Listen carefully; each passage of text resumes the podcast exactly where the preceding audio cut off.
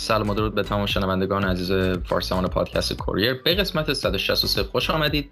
مهمان امروزم جناب عباس امادی هستن. ایشون character artist digital هستن که به صورت freelance در حال فعالیت هستن و همچنین تو زمینه sculpting فعالیت دارن که از مشهد باشون در تماس هستیم. خب حالا فکر کنیم مقدمه که قبل مقدمه رو گفتم و قبل از اینکه بریم سراغ سوال اول من این موضوع قبل از اینکه بریم سراغ سوالات باید ذکر کنم. اینه که شما اگه برید تو قسمت caption خود حالا چه تو یوتیوب چه تو اسپاتیفای یا هر جا تو اینستاگرام حتی می‌تونید در اینستاگرام ArtStation آدرس ایمیلشون اگه سوالی داشتین یا حتی خود وبسایت شخصیشون رو خواستید چک کنید می‌تونید برید ببینید. و حالا خب این موضوع رو بذاریم کنار. بریم سراغ سوال اول که معمولا از همه مهمانان می‌پرسم. میشه به من یه پیش بدین که شما در وهله اول چجور با خود دنیای art و کلا هنر تصویری و کلا از کجا شروع شد؟ کلا داستانه کلا ماجرا هنریتون. سلام و درود خدمت شما رامتین و مخاطبان عزیز. شروع اولیش خب معمولا از دوران کودکی شروع میشه. یعنی بیشتر افرادی که توی زمین هنر دارن کار می‌کنن از زمان کودکی یک روزنه های کوچولی براشون باز شده. منم در زمان نوجوانی تقریبا چند تا انیمیشن دیدم. یکی داستان اسباب داستان حشرات و در زمین بازی هم خب بازی رزیدنت تقریبا. اینا یه جوری دنیای سبودی منو شکل دادن در اون موقع. و حالا در زمان نوجوانی مقطع هنرستان رفتم رشته گرافیک و مقطع کاردینان گرافیک خوندم و بعد از پایان خدمت تقریبا جستر گریخته شروع کردم به کار سبودی با هم افزار تیریدی مکس و کم کم جذب کار شدم در سال 91 این خلاصه پیشینه کار منه. یعنی رشته تحصیلیم هم بی رفت با این کار نیست. اینجوری. آها خیلی هم خوب. و اتفاقا همین الان بحث موضوع جالب برای خودم پیش اومد خواستم بپرسم. اینه که شما اگر مشکل نیست می‌تونید خورده بیشتر تو این قضیه برید که اولین شغل کاریتون رو که به عنوان یه 3D آرتیست گرفتین که گفتین اول با 3D Max شروع کردین. آره. و در اولین وهله اون موقع بود که جذب بازار کار شدین. تو ایران جذب بازار کار شدین یا کار freelance از دیگه شروعش کلا تو ایران بود. تو شهر خودمون تا مشهد. یک شرکتی بود به نام بنیان فیلم توس. من اونجا به واسطه یکی از دوستان اونجا معرفی شدم و اونجا در یه پروژه یادگار بهشت اسمش بود انیمیشن کوتاه 20 در مورد دل خدایی که در مورد امام رضا شعر می‌گفت. شخصیت اصلی اون بود دیول خدایی. من تو اون پروژه شرکت کردم به عنوان مدل ساز لوکیشن بیشتر. بعد اونجا مشغول به کار شدم و یه سال اونجا بودم. این شروع فعالیتم تو زمینه کلا دنیا انیمیشن بود. و بعد از اون پروژه به خاطر مسائل حالا چه مالی و چه کاری جذب یک شرکت معماری شدم که در اونجا هم قسمت انیمیشن داشت و هم کارهای معماری انجام می‌داد. اونجا هم من هم کار معماری انجام می‌دادم و باز در کنارش کار تکسچر شخصیت و کار شخصیت انجام شد اونجا من مشغول به کار بودم. این شروع دنیای سبودی من بود یعنی به صورت حرفه‌ای و کاری و درآمدی این کار. تا سال 96 من اونجا کار می‌کردم و به خاطر مسائلی از قبیل وضعیت بازار و اینا شرکت دیگه توان حقوق دوستان نداشت و جمع شد.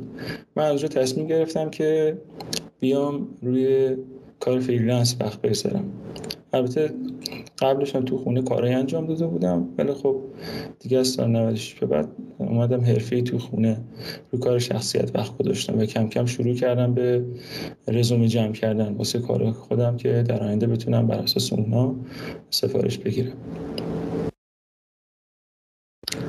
بله و همین یه موضوع دیگه هم که الان به ذهنم رسید که موضوع جالب باشه. الان شما نسبت به ده سال نه ده سال قبل میشه بودن هشت نه سال پیش که شما حالا فعالیت شروع کردین تا الان.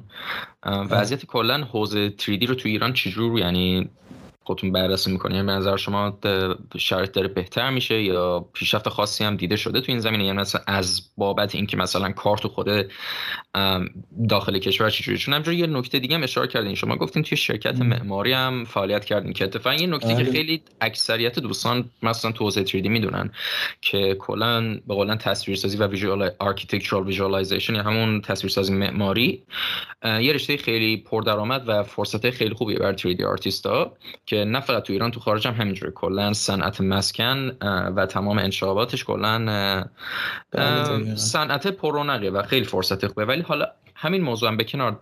در کل یه چه تحلیل بررسی خودتون می‌کنین از کل وضعیت کل موقعیت شغلی 3D تو ایران؟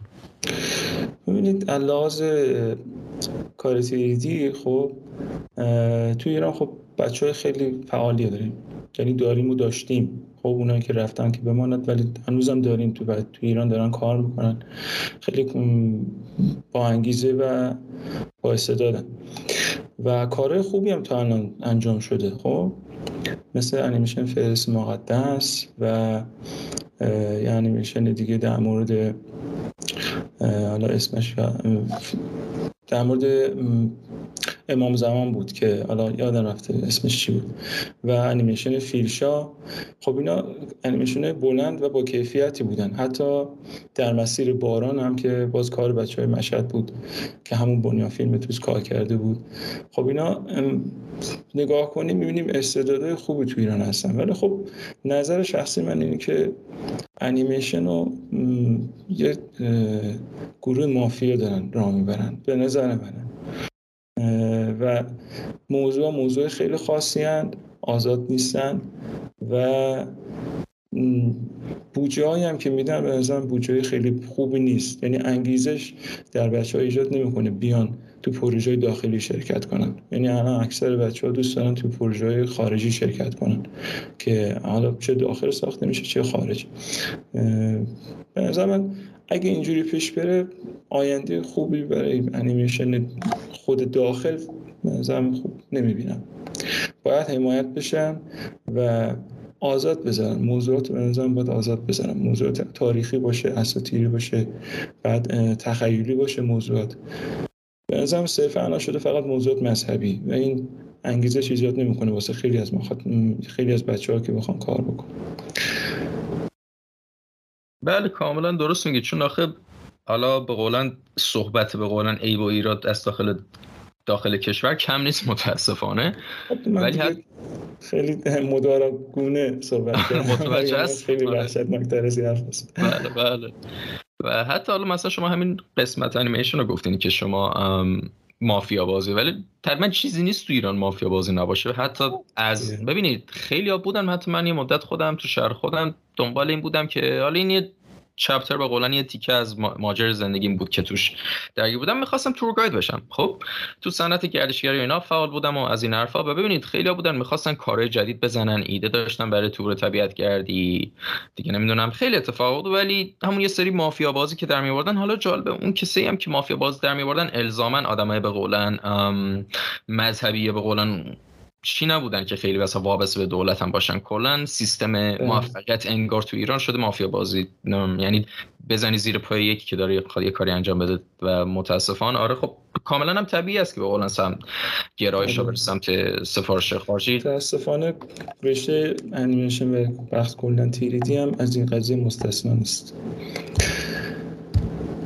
بله و حتی مثلا ببینید حتی خیلی موضوعی پیش میاد حالا نمی‌دونم آی آر اس به فیز می‌شناسین یا نه ایشون هم خب تو استودیو بعد سش کار می‌کنن و حتی همین سر همین پروژه مستر ایندیفرنت خیلی مشکلات و چالش رو برش داشتن که حالا تو قسمت سی بود یا سی و یک پادکست باشون صحبت کردم کامل در موردش. که حالا تو اون قسمت کامل گفتن. حالا برای تمام شنوندگانی هم که کنجکاو شدن می‌تونن اون قسمت برن گوش بدن چون خیلی صحبت کردیم در مورد این چیزا. و حتی برای اونایی هم که به قولم با زحمت و کار و اینا دیگه خودشون می‌کشن بالای کار کنن واسه همونا هم کلی چالش و دنگ و فنگ و نمی‌دونم کلا لغمه دور سر چرخوندن اجباری پیش میاد براشون اینجوری متاسفانه. و خب الان در حال حاضر ما در مورد یه خورده از پس‌زمینتون صحبت کردیم در مورد حالا خب وضعیت داخل چجوره؟ حالا بریم سراغ موضوع دیگه که خب باید بهش تمرکز بشه خورده الان. اینه که شما در حال حاضر تو چه زمینه در حال به صورت تخصصی کار می‌کنید؟ حالا تو خود مقدمم گفتم که شما character artist هستین دارین به صورت تخصصی کار می‌کنین ولی اینو یه خورده بسطش می‌دید که دقیقا از کجا شروع شد کرکتر آرت تخصصی رفتین و کلا تجربتون رو تو این زمینه خورده شهر بدین ممنون میشم. باش. ببینید کلا توی هر کاری تو هر شغلی اگه آدم بتونه تخصصی روی یک بحثی کار بکنه خب آیندهش روشنه. تا اینکه کسی این نظر منه. تا اینکه کسی بخواد چندین شاخه رو با همدیگه یاد بگیره و با همدیگه بخواد ببره جلو. خیلی بار سنگینی میشه. من سعی کردم از بعد از اینکه اومدم توی خونه تخصصی روی کاراکتر و شخصیت کار بکنم. یعنی دیگه کلا نه معماری سفارش قبول کردم نه کار دیگه. فقط شخصیت. یعنی من شاید دو سال فقط روی بحث شخصیت و نرم که باید براش یاد بگیرم کار کردم. و در این دو سال شاید درآمد خاصی هم نداشتم. ولی نشستم و این کار رو جلو بردم. و خدا خب خدا رو شکر الانم نتیجهش رو دارم می‌بینم. چون ببینید بحث, بحث تخصصی چیزیه که همه جا همه جای دنیا دوست دارن یه نفر تخصصی رو جذب بکنن براشون کار بکنن. یه نفر که واقعا توی اون زمینه حرف برای گفتن داشته باشه. من سعی کردم این خط رو برم جلو. و اصلا 96 من نشستم روی کار character. تحقیق کردم رو آناتومی رو نرم افزارا. مثلا روی ZBrush که نرم افزار اصلی هر character artist باید باشه. کار کردم و کار اولم کار مجسمه نادرشاه بود که اومدم با یه بازنگری و تحقیق و پژوهش اومدم دوباره بازسازیش کردم تقریبا. حالا نظر دوستان چی باشه که خوب شده یا نه اون بماند و این شروع کار شخصیت من بود این کار. اوکی خیلی هم خوب و یه موضوع دیگه هم که الان برام سوال پیش اومده اینه که شما پروسه کارت معمولا حالا یه خورده از داستان به قولاً تجربتون گفتین که تو زمینه طراحی کاراکتر 3D حالا این سوال که ازتون دارم مثلا فرض کنید در حال حاضر مثلا یک commission یا به قولاً سفارش گرفتین از یک client از خارج خب؟ طبیعتا از اون یه prompt و brief ی که بهتون میده توضیحاتی میده از اون نقطه به قولاً فکر کردن و ایده پردازی تو ذهن خودتون شروع میشه یا ذهن آرتیست. خواستم بدونم که شما از اون نقطه که شروع می‌کنید به ایده پردازی تا پایان معمولا چه مراحل اصلی پرستون رو شامل میشه؟ می‌دونی چی میگم؟ خب کار برای من که اینجوری هم این بوده که یه نفر میاد میگه آقا من مثلا فلان شخصیتی می‌خوام و من میرم تحقیق می‌کنم در موردش که این شخصیت کی بوده چی اصلا برای بازی یا توی زندگی واقعی بوده هرکی و یه روال دیگه هم هست که طرف میاد میگه من این شخصیت بازی یا فیلم یا مثلا می‌خوام اینو برای من طراحی کنی. یعنی اینجا دیگه مشخص میشه چیه. یعنی دیگه نیاز به طراحی نیست. فقط باید برم فیلماشو ببینم یه سری از صحنه بازی رو ببینم و اون شخصیت رو درک کنم که اون کلا چی هست و شروع کنم به مدل سازی. ولی اینکه بخوام خودم طراحی کنم اغلب اوقات سعی می‌کنم طرف رو یه جوری بگم که به رفرنس بده یعنی منابع بده که من زیاد درگیر طراحی نشم. چون خود طراحی هم یک پروسه یا فرایند خودش رو داره به زمان بره. برای همین میگم اگر شما ایده ای داری تری چیزی داری بهم بده که من بر اساس اون برم جلو. دو حالت داری دیگه اینجوریه.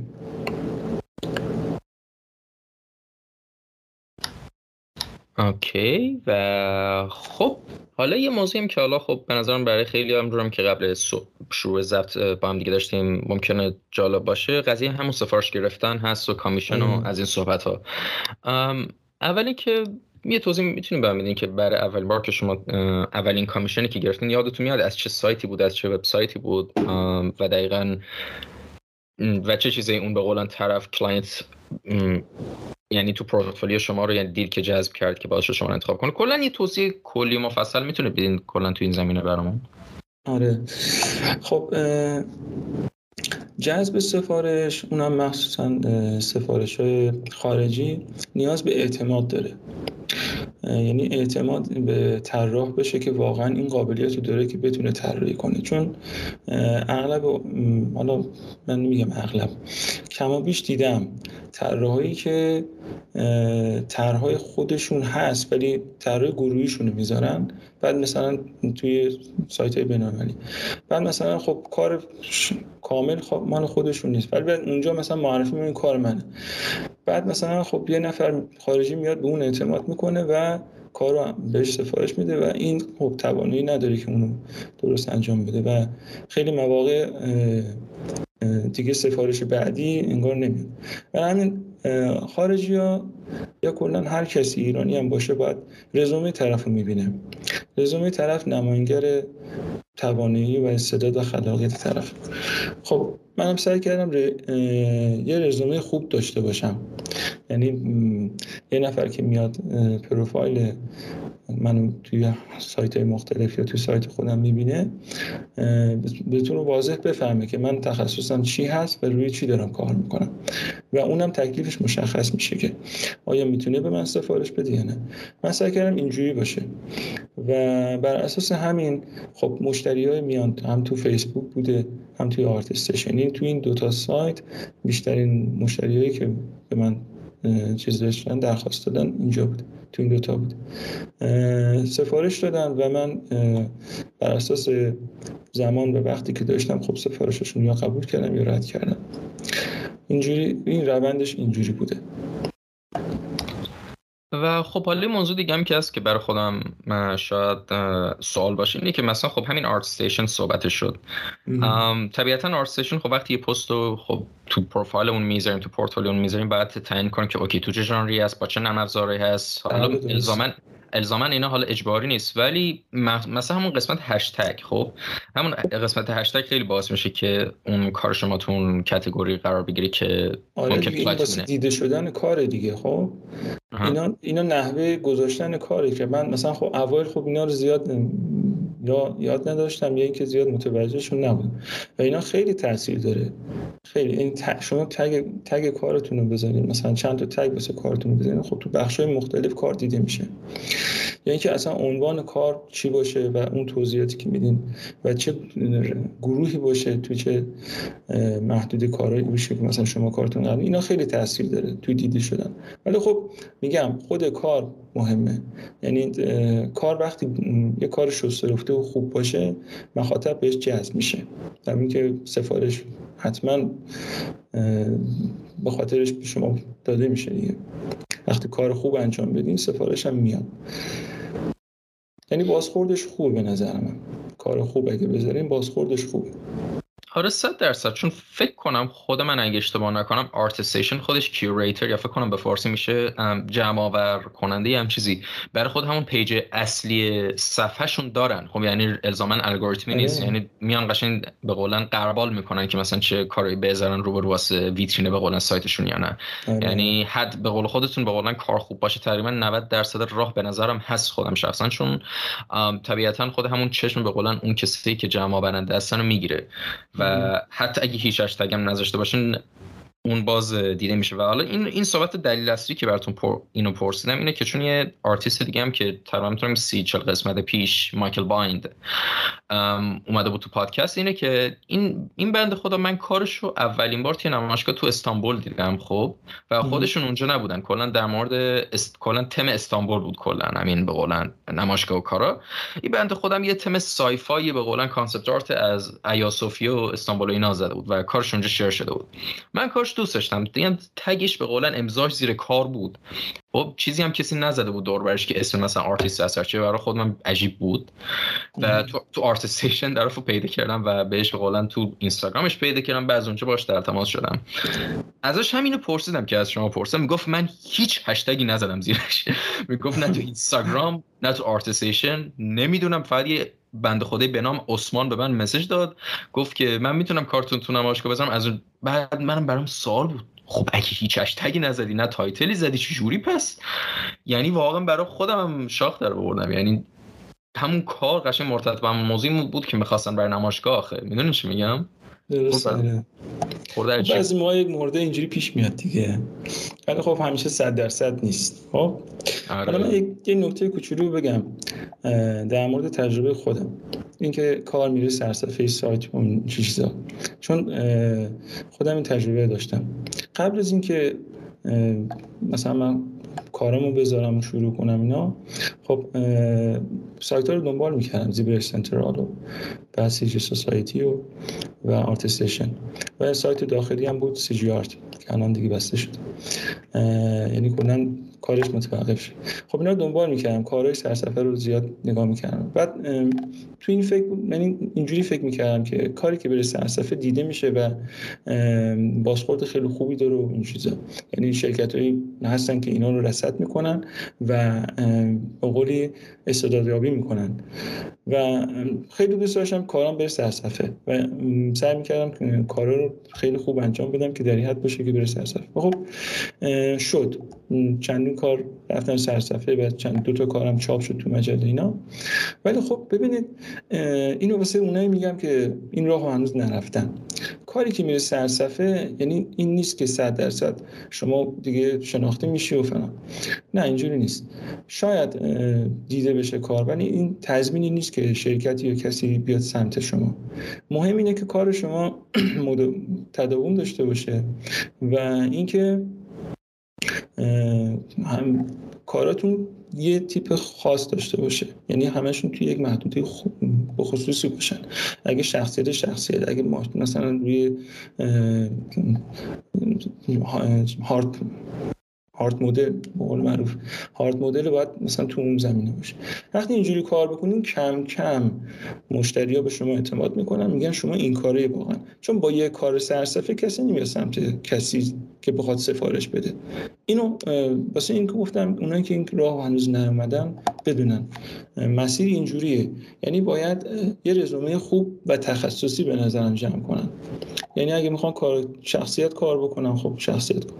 اگه می‌خوان فضا و لوکیشن کار بکنن خب اینجا اگه اینجوری برن جلو به نظر من تضمین من تضمین می‌کنم که آیندهشون خوب میشه. به نظر من اینجوری اگه برن جلو. یعنی اون سرصفه هیچ تضمینی نیست. من, من اینجوری تجربه کردم.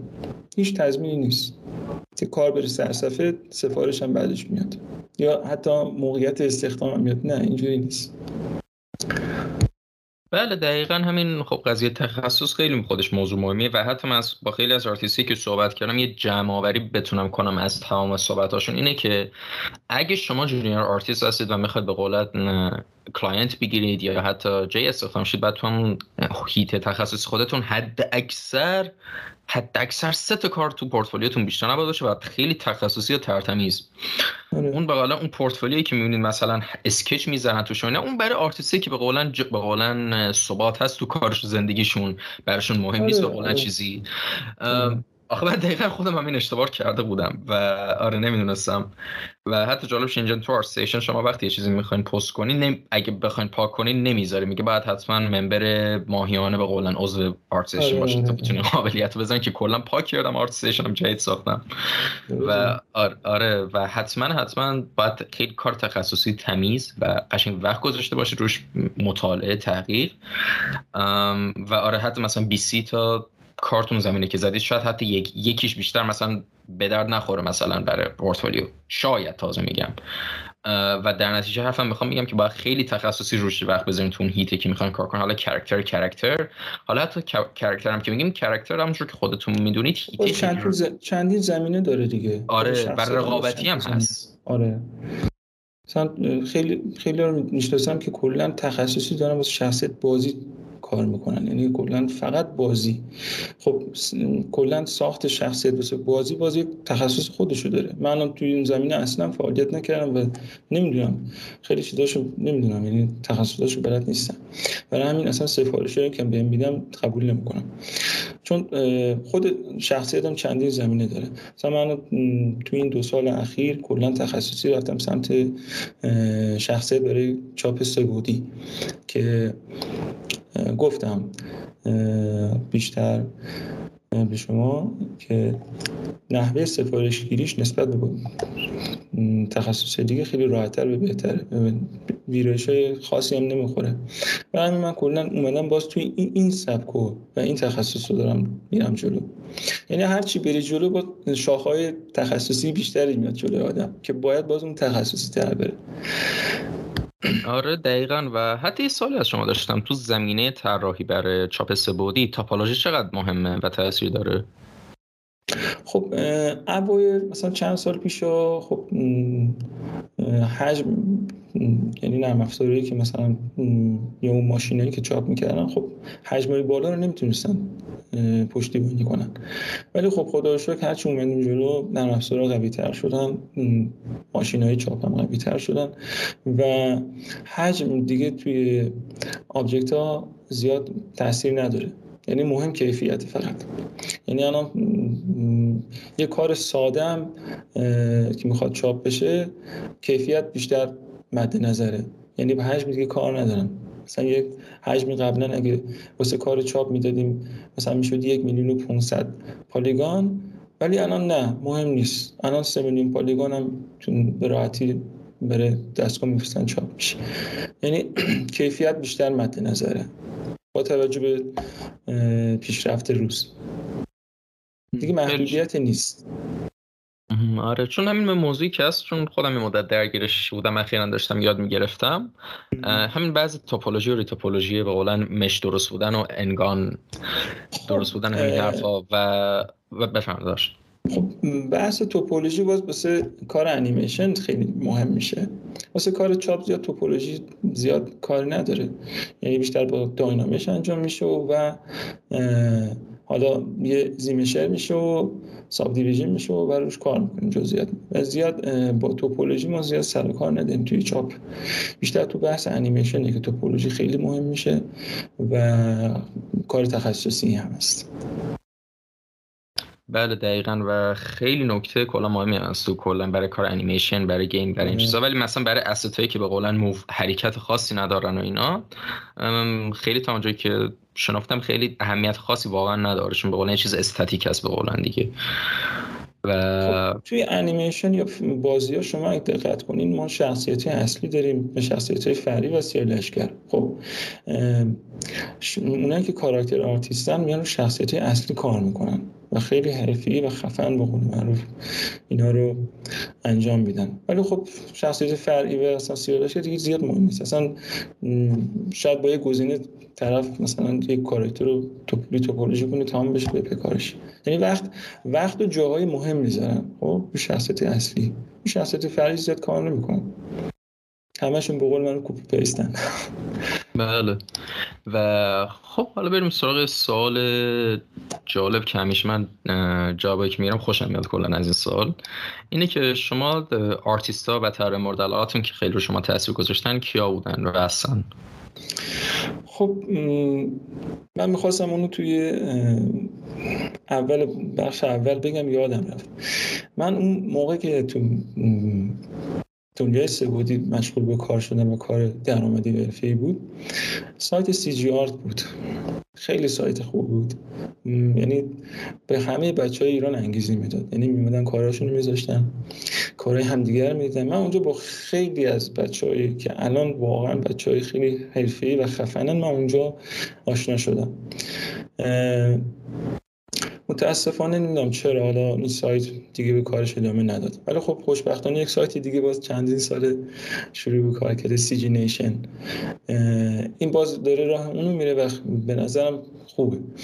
چون نیاز داره. جامعه انیمیشن نیاز داره که یک جایی باشه بچه ها یا کلا شرکت ها بیان کارا رو اونجا اشتراک بزنن بقیه ببینن همدیگه رو بشناسن. یک محیط اینجوری باید باشه و خدا رو شکر این سایت سی نیشن راه داره ادامه میده. من اونجا شخصیت زیاد دیدم. مثلا برای اولین بار من کار فرهاد نجومی رو اونجا دیدم. خیلی از بچه ها بودن بچه های طراح آریا سفارزادگان اونجا دیدم. حالا اسم بخوام ببرم خیلی زیاد اسم یادم نمیاد. ولی من بیشترین کسی که روم تاثیر گذاشت و اینو توی یک مصاحبه با سایت تیر توتال به صورت متنی بود گفتم هنرمند خوب مجید اسماعیلی بود که توی شرکت Blur چند وقتی کار می‌کرد. و الان هم نمی‌دونم داره freelance کار می‌کنه جای مشغول. خیلی رو من تاثیر گذاشت. و کارهای اون همیشه مد نظرم بود. یعنی خیلی حرفه‌ای رفته جلو و خیلی هم حرفه‌ای داره هنوز کار می‌کنه. این شخصیتی که محبوب من بوده ایشون بوده. که خیلی هم خوب. و شما در حال حاضر دارین رو چه پروژه کار می‌کنین؟ اگر براتون NDA یا قرارداد نیست مانع کارتون نمیشه می‌تونید یه توضیح نه نه مشکل نداره. زمینه فعالیت دارین؟ آره. من بیشتر freelance ی کار می‌کنم یعنی این نیست که قرارداد ببندم. چون وقتی قرارداد میبندی دیگه کلا زمانت بسته میشه و دیگه نمی‌تونی کار دیگه انجام بدی. من بیشتر دوست دارم freelance کار بکنم کارهای متفاوت انجام بدم. تو زمینه های مختلف. و خب الان دارم روی یک شخصیت یکی از مشاهیر کشور هنده که بهم سفارش دادن و دارم روی اون کار می‌کنم. به صورت چاپ سه می‌خواد خروجی گرفته بشه. اوکی خیلی هم خوب. و حالا جدا از تمام این بحث فنی و به قولن کاری که کردیم یه سوال داشتم. حالا یه خورده زنگ تفریح باشه. اینه که شما به جدا از کلا تا مهارت هنری و زیبراش و تریدی و همه اینا اگه اینا بذاریم به کنار اگر فرصت دو فرصتشو داشتین و وقتشو داشتین انرژیش هم داشتین سمت چه کار دیگه می‌رفتین؟ به جز کار سبودی کلا آره. خب دنیا من کلا آدم هنردوستیم یعنی کلا کار هنر رو دوست دارم. حالا هر زمینی باشه. کار موسیقی باشه نقاشی باشه کار طراحی باشه. ولی خب خیلی موسیقی رو بیشتر نسبت به بقیه هنرها دوست داشتم. ولی خب دیگه زمینهاش پیش نیومد برم و این زمینه کار سبودی انگار خود این در رو برم باز کرد و من اومدم داخلش. و خیلی هم خوب. و خب با آخرین قسمت و سوال پادکست می‌رسیم که به قولن بذار براتون توضیح میدم کلا در چیه شما فرض کنید توی مدت محدود زمانی کمی مثلا چند دقیقه این فرصت دارید که مثلا فرض کنید داخل مثلا این سفینه فضایی هستین مثلا و گیر کردید و به قولن یه تایمر هم هست که مثلا چند دقیقه دیگه کلا پرتاب میشه و راه برگشتی هم نیست. اگه تو همچین سناریو بودین طبیعتا این وقت محدودی داشتین. متوجه میشین که اوکی دیگه راه نیست بیان برون و تو این وقت هر حرفی که هست تو ذهنم می‌تونم بزنم با عنوان آخرین حرفم بزنم. اون حرفا چی هست اگه تو اون شرط بودین؟ خیلی سخته. خب این تو اون شرایط که به کسی آدم حرف نمی‌زنه معمولا. خب یعنی خب چی می‌خواد آدم بگه؟ نه فرض کنین مثلا یه رکوردر دستتون بود می‌تونستین آخرین حرفاتون خب بندازین آره آره. یه حرفی انگار به یادگار می‌خوام بزنیم. اینجوری بگیم. خب مثلا واسه کسی که بعدا بخوان حرفو بشنون. آره جوری خب من اینو ضبط می‌کنم که آدم تا زمانی که زنده باید تلاش بکنه. هیچ وقت نباید ناامید بشه و بهترین چیزی که بهترین چیزهایی که داره رو قدرش رو بدونه و خوب ازشون استفاده کنه. یکی سلامتی و یکم زمان. این دوتا به نظرم دو تا فاکتور مهم توی زندگی آدمه. یعنی سلامتیش رو حفظ بکنه و از زمانش خوب استفاده کنه. این به نظرم چیزیه که من اونجا ضبط می‌کنم که بقیه بشنون خیلی هم عالی. و خیلی ممنون که تشریف آوردیم واسه این قسمت قسمت 163 راه بهترین راه ارتباطی با شما که همون اینستاگرامتون اوکی هست؟ که اگه سوالی ازتون داشت من این اینستاگرام همه سوالی که اینجا میشه جواب میدم. مشکلی نیست. خیلی هم خوب. و خب ممنون از تمام کسانی که به این قسمت تو این قسمت همراهیمون کردن و امیدوارم لذت برده باشین. اگر طبیعتا مثل همیشه پیشنهادی انتقادی چیزی کلا نظری چیزی بود تو کامنت ها بذارین یا برای خودم شخصا بفرستین. و جدا از تمام این حرفا خودتون باشید و تا قسمت بعد بدرود.